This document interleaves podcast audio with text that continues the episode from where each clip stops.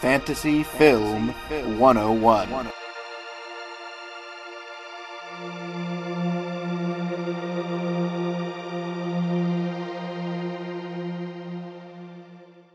Urban fantasy is a thing. And I love it. I really do. And there are really three types of urban fantasy in film. One is the invasion of the ancient. Two is the invasion of the unseen. Three is the, I guess the best way to put it is the overwhelming. A great example of the overwhelming is a stranger has come to town. Things like sort of Flute Man, things that go and make you an overwhelm everyone around them with their charisma, with their talent, with their magic, any number of things. It really is a stranger comes to town. The invasion of the unseen is one of my personal favorites, and uh, the episodes I'll do on Simply Irresistible and Woman on Top, both of those sort of bring that on.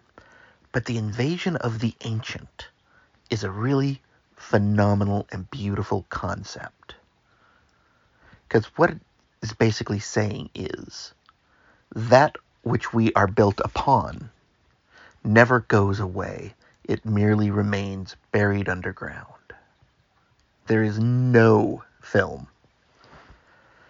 that exemplifies that concept better than Big Trouble in Little China.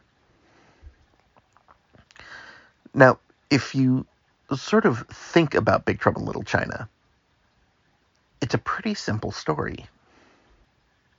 A hired gun goes with his friend, or I guess acquaintance or something, to find his girl and bring her home. And they end up going into the underground, both literal and figurative, of San Francisco, the mysticism. And they're a ragtag bunch of do gooders. And what's fascinating about that entire setup is each role is played with such precision for the type of fantasy escapade they are in. Jack Burton is the over the top hero. He is the best slash worst example of the American exceptionalist. He's fast, he's smart, he has a quick mouth, he has quick wits, but he also is his own worst enemy. Egg Shen is their magic user. And he is so good. Everything he's ever been in has been great.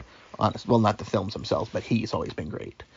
But what the issue is with him here is that he is honestly he is the plucky underdog because we know Lo Pan is the end all be all he is the Hulk Hogan of the underworld of San Francisco. But Egg Shen also knows that he is stronger. He is more powerful. His magic is better. And it is only when he is allowed to bring his magic to a group that he becomes able to affect the change that the magic was there to make happen. In other words, it's a D&D campaign. And they don't map perfectly. But you definitely have your fighter. You definitely have your thief. You have your magic user, who is actually the magic user you have all of it sort of wrapped up in this fascinating shell that is the aesthetic of not only Carpenter's vision, but his sense. It makes zero sense that the final battle scene takes place in a place with all sorts of neon, but at the same time, it is exactly perfect it is a sense in itself. Why would that grotto, temple, place be done up like that? There is no good reason. Even in the internal logic of the story, there is no good reason, and yet it is perfect. It is exactly what it has to be within that story. In, you know, a lot of people say it's the exception that proves the rule. This is the exception that proves that there is no rule that doesn't make that exception accurate. Yes, that was circular logic. Deal with it. It's a beautifully shot film, also, I think. And it's the first time really Americans saw wire work to that level. And certainly once we got to Crouching Tiger, Hidden Dragon, we already knew it from all the Jet Li films. But there's so many little things that made their way. Not only, you know, a lot of times Big Trouble in Little China gets cut down in people's minds to just the quotes. May the wings of liberty never lose a feather.